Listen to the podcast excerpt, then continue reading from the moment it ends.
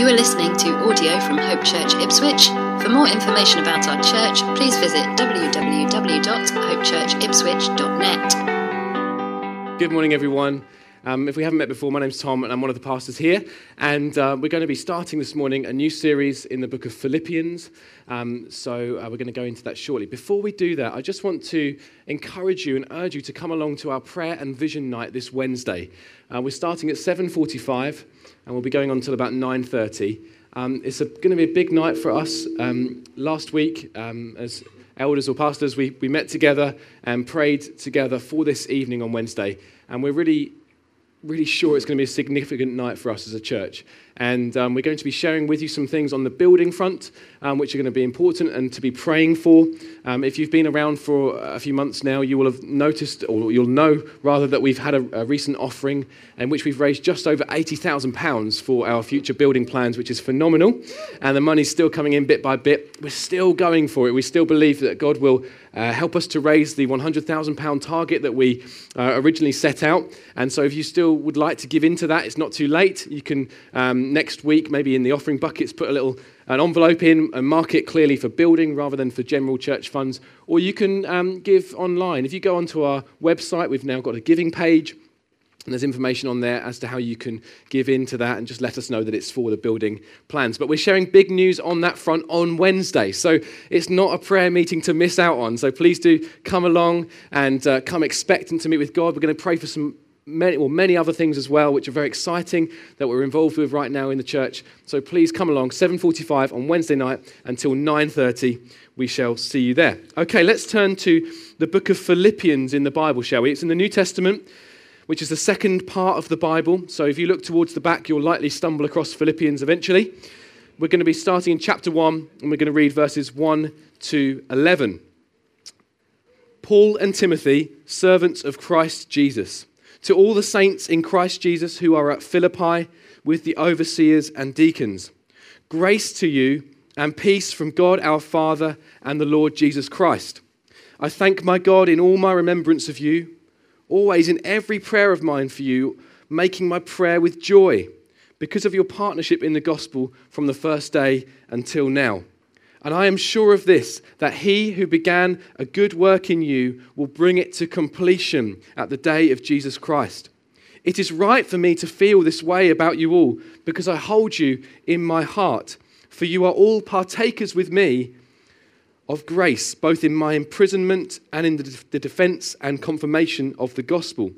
For God is my witness, how I yearn for you all with the affection of Christ Jesus. And it is my prayer that your love may abound more and more with knowledge and all discernment, so that you may approve what is excellent, and so be pure and blameless for the day of Christ, filled with the fruit of righteousness that comes through Jesus Christ, to the glory and praise of God. We're going to work through these verses together this morning, but before we do that, I want to just set out the context for you. Philippi was a city in Macedonia. It was a significant city. In fact, you can read in Acts 16 about how the church in Philippi came to be started. And in Acts 16, it says that this was a significant regional city. It would have been a place that many people would have come into and out of for business and other purposes. It was a big city, a strategic place. And yet Paul hadn't really planned to go there in the first place. Paul, who's writing this letter, was one of the early church leaders. He initially he hated Christianity and wanted to do everything he could to oppose it, and God radically got hold of him, changed him, turned him around, and he started to live for Jesus and his glory. But Paul hadn't got plans to go to Philippi.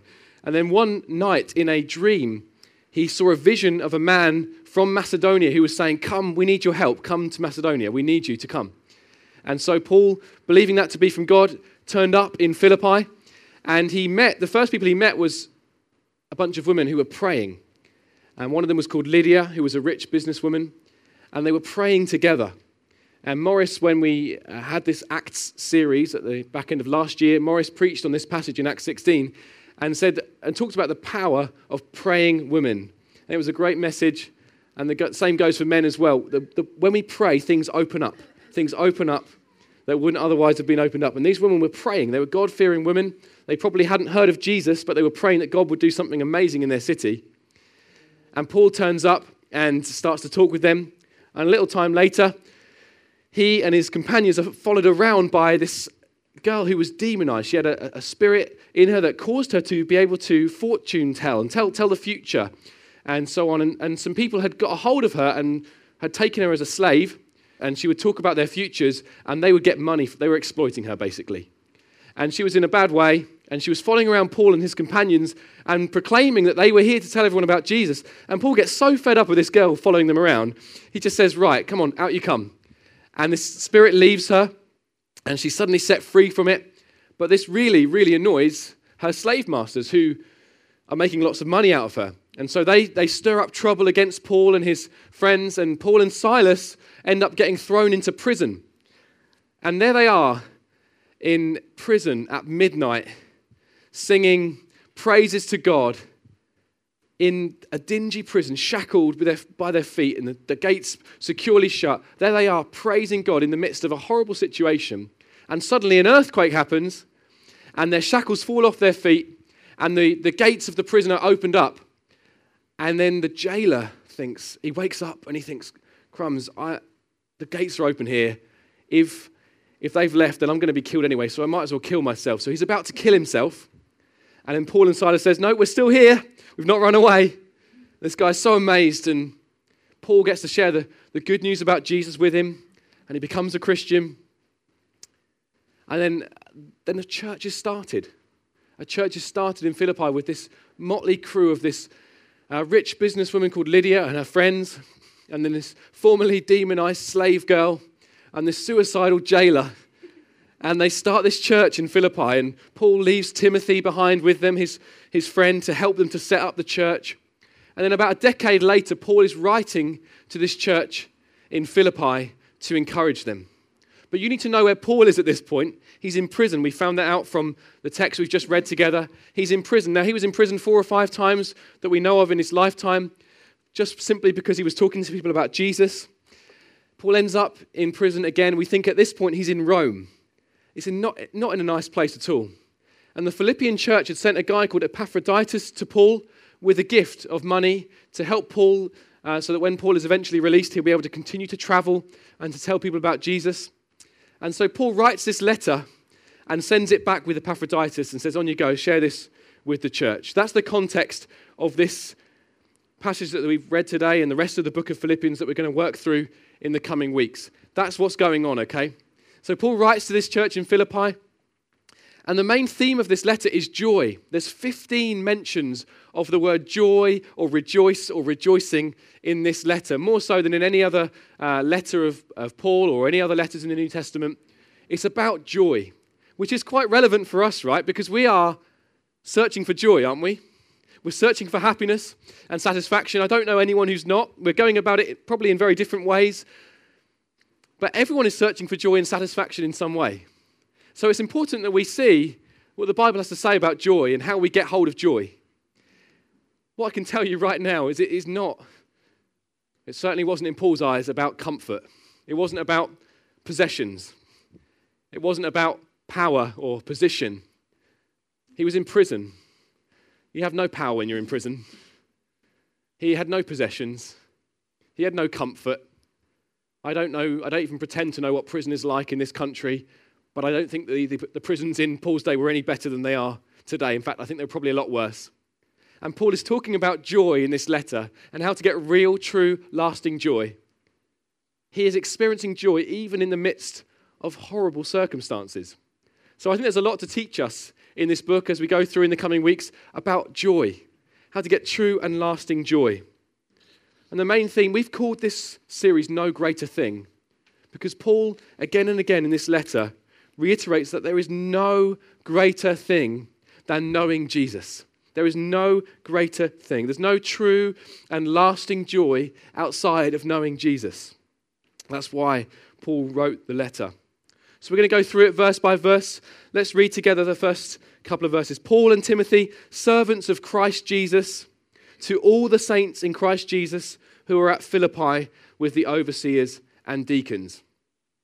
So the way they wrote letters back then was that they put their name at the very beginning, not like we do, we put it at the end of our letters. It's important they did this because this letter would have then been read out when the church at Philippi gathered together on Sunday.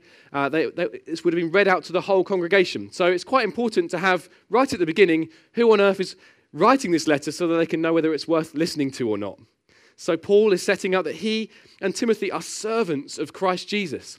And actually it might be in the footnotes of your Bible, it might say slaves of Christ Jesus, which is quite a shocking word for us in 21st century Britain because we have, thank God, we've come away from the horrendous slave trade of the previous centuries. We've put that behind us, thankfully.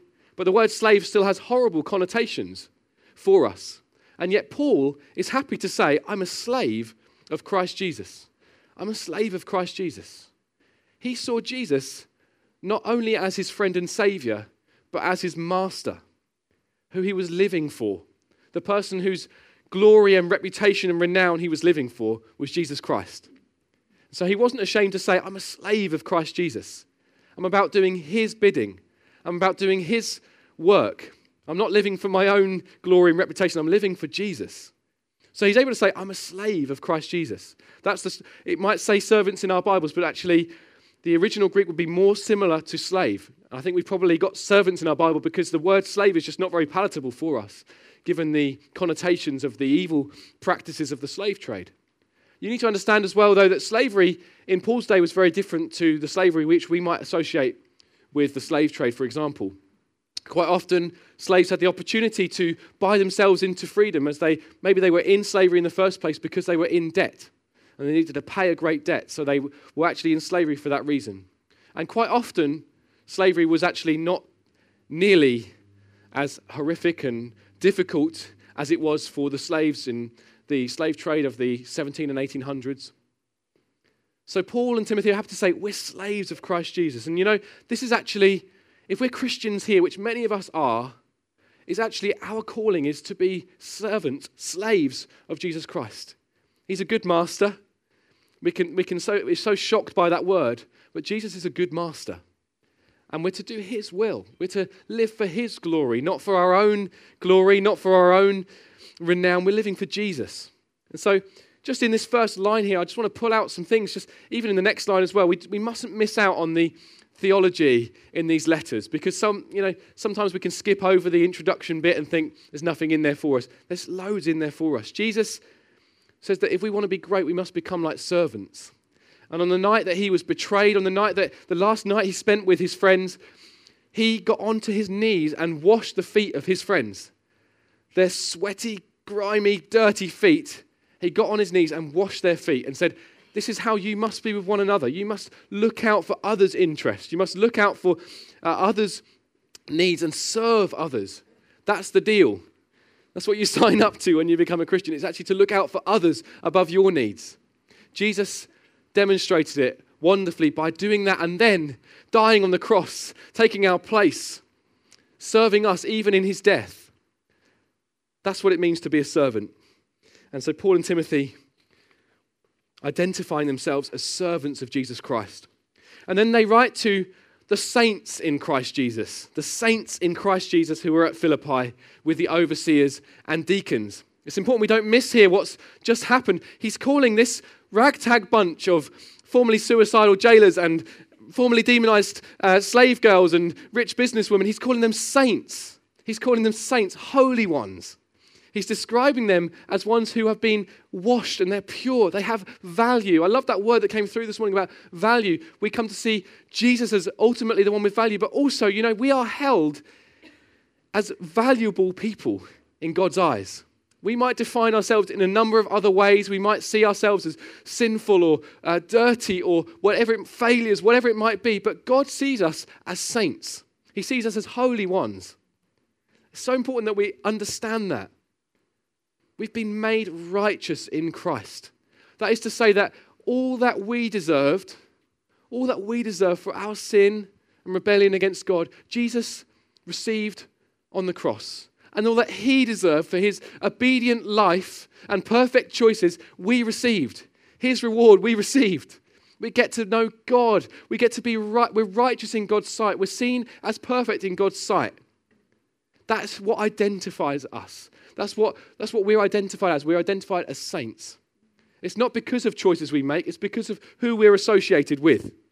In the Old Testament, there would be holy ground or a holy mountain. It wasn't because that holy mountain had made some virtuous choices in its lifetime.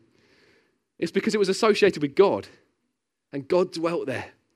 And we're described as temples of the Holy Spirit. If we're Christians, we're described as the place where God himself now dwells. We are saints. Yes, we still get things wrong. Yes, we still sin. But our identity is as saints, and we need to understand that. Paul was very happy and confident to write to this church, which, as we will find out later in the letter, wasn't a perfect church. There was some bit of bickering going on, a bit of an argument going on between two women, and that was not by no means a perfect church, and Paul is happy to call them saints. And we could well start our meetings on a Sunday morning by saying, "Good morning, saints." We're not going to do that. That'd be weird. But we could do that, and it'd be true, because no matter what we have done and the choices we have made, if we're in Christ, we are saints. We're holy in God's sight, and we need to understand that. So let's continue, shall we? Grace to you and peace from God our Father and the Lord Jesus Christ.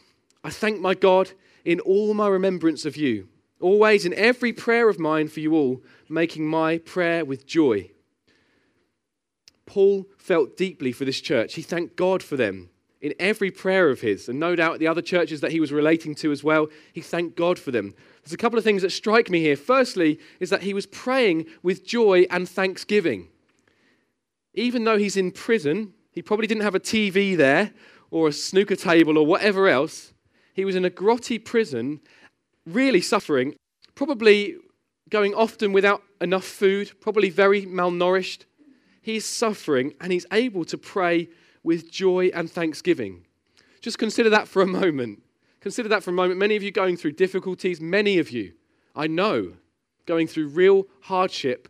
Paul is still able to pray with joy and thanksgiving, even though his prayers, probably for a nice, easy life, have not seemingly been answered at this point, because he's in prison. I don't even know if that was what he was praying for, actually. He probably wasn't praying for that. But his prayers for protection over his life and for a safe passage to go and preach the gospel seemingly weren't being answered at that point, and yet he was still praying with joy and thanksgiving for this church in Philippi. He's still able to think of others in the midst of suffering. He's a true disciple of Jesus in that respect, who on the cross, as he was bleeding and suffering and dying, was able to say, "Father, forgive them, they don't know what they're doing. Father, forgive them." He's able to turn to his friend John and say, "John, look after my mum. Mum, look after John." He's able to think about others even in the midst of suffering. Paul was really a disciple of Jesus in that way. And we are to emulate Jesus in that way. And in that, even when we're going through hardship, we think of others and we pray for others. And we still are able to say thank you to God for the things that we do have and give thanksgiving. I think that's quite striking. As we grow in being disciples of Jesus, we'll have concern for others. Secondly, the thing that strikes me about this is his affection for the church here is on display. We read in a little while that he yearns for them with the affection of Jesus Christ. He yearns for them. He loves this church. That's the nature of apostolic ministry, that people, as they plant churches and as they move on to other places, they still hold them in their hearts, and they say, "Oh, I want to be with you, even though I'm having to go elsewhere and travel elsewhere and preach the gospel elsewhere in new ground where there's no believers yet. I still yearn for you. I want the very best for you." And it's the nature of leadership in the church. It's the nature of leadership that we as elders in this church, we long for you and we pray for you. And when we get together, we pray. We pray at length for you guys. We can't pray for you all individually by name. It's too many. We pray for you as a church because we love you. And that should be the nature of any leadership in the church, that we have a longing and an affection for people. It's not a domineering thing. It's not a, "We're better than you," or "We're going to try and, push our agenda." No, it's all about actually yearning and longing for and praying for and having concern for. That is leadership in any context of the church, whether you're in small group leadership or whatever it might be, yearning for people, longing for them, longing for the very best for them. That is how Paul felt about the church. Verse 5, because of your partnership in the gospel from the first day until now. From the very first day, this church had come to partner with Paul. He didn't stick around long in Philippi when that church got started. He didn't stick around long at all. And yet they partnered with him from the first day until now. They partnered with him financially. We know that they gave him financial gifts to enable him to travel and to set up ministries and all this kind of stuff. But they also prayed for him. They prayed for him. And it's so important that we understand that there is a bigger picture than Ipswich. We love this town. We really love this town. I hope you love this town.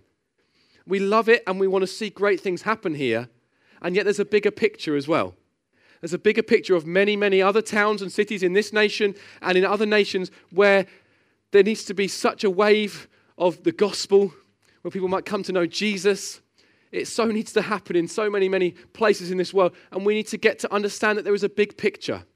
And this is what our Enough evenings are all about. When we get together 2 or 3 times a year with other churches that we partner with locally, and we pray for situations all across the world that we have not really a lot to do with, not a lot in common with, maybe culturally very different to us. And we pray for situations because we want to partner with those who are really spreading the gospel in an apostolic way. Our very own Morris, who's one of the elders here with me and others, he is in Holland right now, helping to establish churches and set up church plants. He's often in different nations. We want to partner with him in what he's doing because we see that there's a bigger picture than just about Ipswich. And this is a big picture, right? We want to see massive things going on here. But we so want to get caught up in praying for other nations. You know, as we've done this through the Enough evenings we've had, I found myself praying for places in Calgary in Canada and other places in like Rotterdam, places I've never been and I may never go, but I'm concerned that they're doing well and I'm concerned that the gospel is spreading and that those churches are thriving because I've started to pray for them. Places that probably never even crossed my mind before. We partner in the gospel through prayer, through giving, and through seeing the big picture. This was a big concern for Paul, that they got caught up in all that he was doing beyond Philippi. Then we're going to come to verse 6, and this is where we're going to base ourselves for most of today. I know we haven't got long left together. I am sure of this, that he who began a good work in you will bring it to completion at the day of Jesus Christ. I've called this morning's message, God's good work in us before the final day. God is about a good work in us. If you've placed your faith in Jesus here, he's about a good work in you. It started when you first had your eyes opened to the good news of Jesus. You first placed your faith in him. You were adopted in God's family. You were forgiven, freed from all that you've done wrong. It started then and it will go on throughout your life until the day that you see Jesus and you get to be with him forever. God is about a good work in us throughout that time. It's a good work in us in which he's making us more like Jesus. That's the work in us that he is doing. He wants to make us more like Jesus. We can often feel that it's not a good work. We can often think that he's asking us to lay down things which we're really enjoying and we really kind of think are the most important thing. And he asks us to lay things down sometimes and we can think, this isn't a good work, this is a painful work. Or it might be that we have suffering in our lives and we can think, how is this a good work, God, that you're doing? He's about a good work in us, even when it's a bit painful. He wants to make us more like Jesus. And Paul is confident, he is absolutely assured and confident that God would complete the work that he'd started in these people at Philippi. Absolutely confident. Why was he confident? Well, his confidence was based in the godness of God and not in the Christianness of the Christians. That's why God is faithful to us. It's not because we are somehow making good choices and he's going to stay faithful to us because of that. No, it's because he doesn't lie. He stays true to his promises.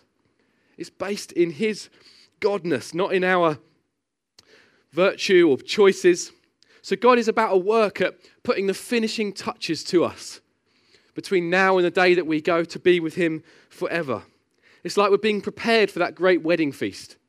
That great wedding feast when we'll be with Jesus and there'll be music and food and dancing. And you know what, I think you may have this picture in your head that the music will be in some way medieval and kind of not very cool. I think there'll be music of all kind of generations and genres. I think it's going to be an amazing party and the food's going to be like nothing else you've ever tasted and the wine is going to be unbelievable and out of this world. Some of you are into your wine, I know. It's going to be amazing. God's preparing us. He's putting the finishing touches to us for that final day. Yesterday, Sarah and I were at a wedding in London, and the bride was about, I think she might have been nearly 40 minutes late, actually. And it was great because I got to catch up with all my friends. I didn't really want her to turn up. I was enjoying myself so much. But she was late because she was putting the finishing touches to her, and no doubt her bridesmaids were helping her. She wanted to look the very best she could for the groom that was awaiting her at the church. She wanted to look so, so good. God is putting the finishing touches to us for that final day. He's working on us. There's going to be no rushed kind of botched job. He's working on us bit by bit, making us fit for that final day. On our wedding day, Sarah's dress, the strap on her dress ripped with about 25-30 minutes to go, and her dress wouldn't stay up. I was completely unaware of this. I was waiting in the church. But thankfully, her dad is handy with a sewing kit, quickly sewed it together. If you look closely, you could see that it was a sewn-up job. But you couldn't see it from the outside. But there'll be nothing like that. There'll be nothing like that with God. He's bit by bit getting us ready for the final day, for that great wedding feast where Jesus will be united with his church, his bride. He's getting us ready for that day. There's a day when all of God's purposes will reach their consummation, where every knee will bow. We're going to read this in chapter 2 in a few weeks' time, where every knee will bow in heaven and on earth, and every tongue will confess that Christ is Lord to the glory of God the Father. That's the day that we're looking forward to. God is making us ready for it. He's doing a good work in us. And when we realize that God's about a good work in us, it will help us, even in suffering, to say, by faith, without this, I wouldn't be ready. Without this, I wouldn't be ready. God is doing this work in me. He's using even difficulties to make me ready for the day of Christ.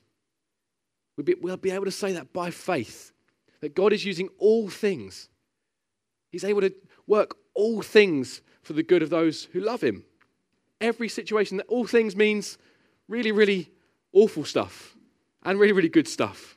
He's able to use all those things to get us ready for the day of Christ. It's good to know, isn't it? It's good to know that we're in God's capable hands. It's good to know that he's very capable. He knows what he's doing. He's very wise. And we're in his hands. And if you're a Christian here, it means you're his child. It means that he absolutely delights in you. He loves you. And he's committed to you.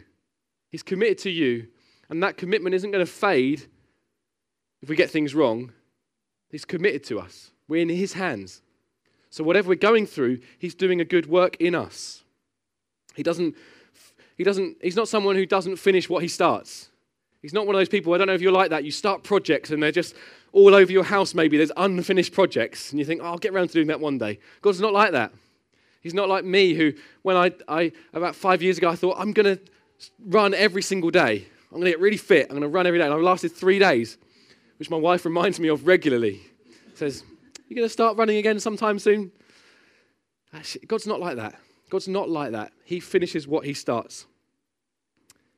1 John chapter 3, verses 1 to 3. Let's read these amazing verses together. See what kind of love the Father has given to us, that we should be called children of God. And so we are. The reason why the world does not know us is that it did not know him. Beloved, we are God's children now, and what we will be has not yet appeared. But we know that when he appears, we shall be like him, because we shall see him as he is. And everyone who thus hopes in him purifies himself as he is pure. We will be like him. It's a promise. God has promised it. We will be like him when we see him as he is. In this day to come, this glorious day, when Jesus returns, we will see him as he is, and we will be like him. And it says here that those who know this, they will purify themselves as they are already pure. It's an unusual phrase, isn't it? If you're already pure, why do you need to purify yourself? Well, we've been made pure. You need to understand that's your status. You're standing before God. You're pure. You're blameless before him. Your status is one of perfection before God. And in light of that, we then purify ourselves. We make sure that there's nothing in our lives that's offensive to God. We make sure there's nothing in our lives that will cause others to stumble. We want to make sure our lives are pointing people to God for his glory. So we purify ourselves as we are already pure. He's doing a good work in us. We partner with him in that work. He is doing the good work in us. So how do the Philippians know that God is doing this good work in their lives? How can they be sure? How can we be sure? Well, Paul, in verses 9 to 11, gives us a few clues. It is my prayer that your love may abound more and more with knowledge and all discernment, so that you may approve what is excellent, and so be pure and blameless for the day of Christ. There we have that purity theme again. Filled with the fruit of righteousness that comes through Jesus Christ to the glory and praise of God. So, if God is doing this work in our lives, we will find that our love will grow. This is about growth. We will find that our love for others will grow and grow and grow. We will find that our love for others will actually abound. It will overflow. There's a great quote here from Matthew Harmon, who's a Bible commentator. He says this: far from being a static reality, biblical love is something that grows over time and overflows into our thoughts, words, and actions more and more. So if we are to assess our lives, we ask ourselves, is God about a good work in me? Is your love for God and for others growing? Is it growing? Is it growing more and more and more? You know, we will not be perfect until that day. We're perfect in status, but we'll not be perfect in every single aspect until we see Jesus. So in that time, we're a work in progress. So you might think, oh man, I'm so aware of my shortcomings. I'm so aware of where I fail. And is God really doing this work in me? Are you growing in love? It's not that you're perfect. Are you growing in love more and more? Is the trajectory one of growth? Is it overflowing into your thoughts and actions, the way you are with others? Is it growing? You can expect for that to grow. You can expect for it to grow as God does his good work in your life. Not only will your love grow, but your knowledge and discernment will grow. There's a word used here, when we see the word knowledge here, in the Greek, which was the original language in which Paul would have written, it's this word epignosis, which talks about this knowledge of high things. It's talking about knowledge of God. It's talking about knowledge of Jesus Christ. Our knowledge of Jesus is to grow more and more. Our knowledge of who he is, our relationship with him, is to grow. It will grow more and more as God does this work in our life. As we come to know Jesus more, as we come to know his word in a deeper way, we'll come to discern and approve what is excellent. We'll come to be discerning. There's so many choices that lay before us, isn't there? There's so many choices that you will face as soon as this service ends. There's so many choices. How you spend your time, how you use the members of your body, how you speak to others, how you use your money, what we place our hope in, how we find our joy, whatever it might be, there's choices ahead of us. And as we come to know Jesus more and more, as we come to walk with him more closely every single day, we will become more discerning people. We'll become more discerning and we'll make wiser choices about what we do with the things presented before us. Our love for God and others will grow, but our discernment will grow as well. We'll be at our most discerning when we're close to Jesus. We'll be at our most. Do you want to be discerning? Do you want to make wise choices? Draw close to Jesus. Draw close to him, and he will help you to see what is excellent for you. I speak to people sometimes who are making just unwise choices in their lives. And I ask them, are you spending time with Jesus right now? Are you close to him? The answer is always no. It's always no. You know, as we spend time with Jesus, we are going to make wise choices. As we remain close to him, as we walk closely to him, we will make wise choices. The Christian should be the most discerning person in the staff room, in the office, at the school gate, at the pub, wherever it is that you're spending time with others. You should be, if you're a Christian, you should be the most discerning person. You should be wise because you spent time with Jesus. And he helps you to see what is good. He helps you to see what is good for you, what is a good course of action for you, what is a good choice for you. Now, some might say, well, I just want to know Jesus. I just want to spend time with him. I don't really want to read his word. I don't really want to know the Bible. I mean, I just want to know him. Well, I don't need to know facts about him. That's a foolish thing to say. Imagine how foolish it would be if I said to my wife Sarah, I just want to spend time with you. I don't want to hear about your day. I don't want to hear about what you've been up to. I don't want to hear what your history's like or your past. I just want to hang out with you. It's a false dichotomy. If you want to know Jesus, you spend time in his word.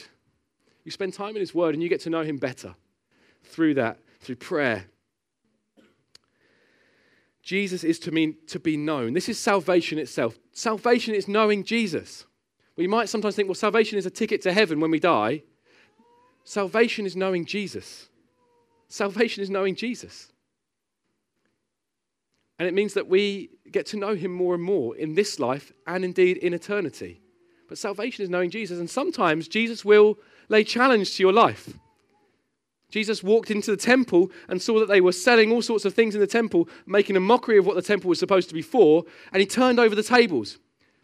Caused quite a stir, really. And he will do that in our lives. He will put his finger on things sometimes and say, that needs to change, that needs to go, because you know me and I love you and I want what's best for you.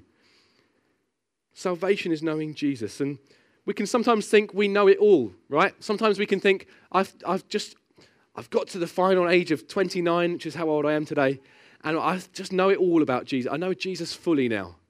I know everything that I can possibly know. We're so foolish when we say that. We're so foolish. I want to read to you this great quote from Michael Reeves. He's written a book called Christ Our Life, which I'm enjoying reading at the moment.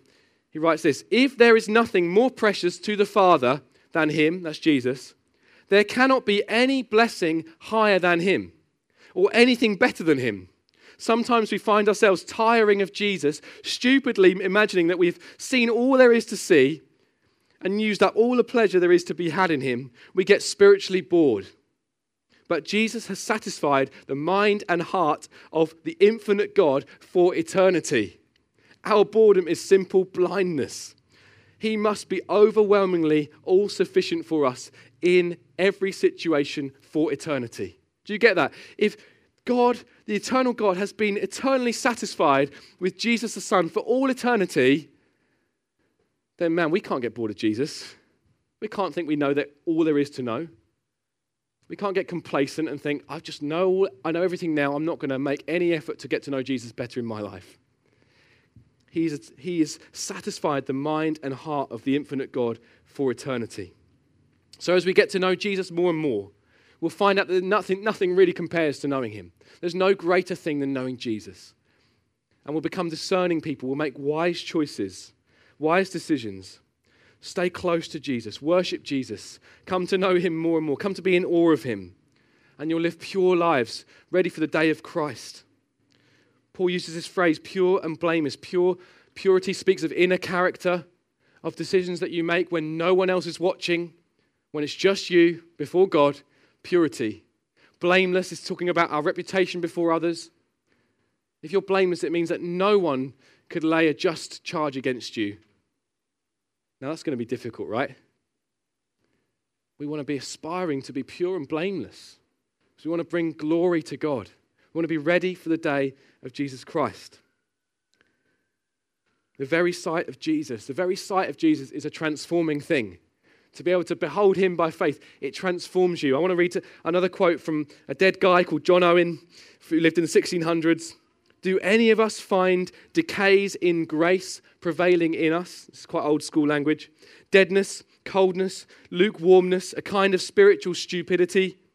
There is no better way for our healing and deliverance, yea, no other way but this alone, namely the obtaining a fresh view of the glory of Christ by faith and a steady abiding therein.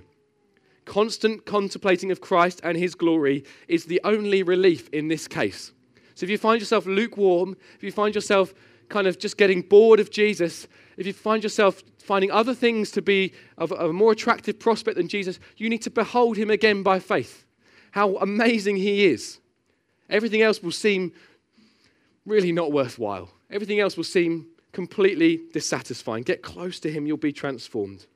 He will do his good work in you. And then what will happen next? You will bear fruit. That's what God wants for us. He wants us to be fruit bearers. He wants us to bear the fruit of righteousness we see here in verse 11. Jesus said in John chapter 15 and verse 5, I am the vine and you are the branches. Whoever abides in me and I in him, he it is that bears much fruit. for apart from me you can do nothing. As we remain in him, that is to spend time with him, be with him, to be in his word, to have his words remain in our hearts and minds, we will bear fruit. We will bear fruit. That's a guarantee. It's a promise. We will bear fruit. And some there's going to be a pruning. Those who bear fruit, it says, every branch that does bear fruit, he prunes so that it might bear more fruit.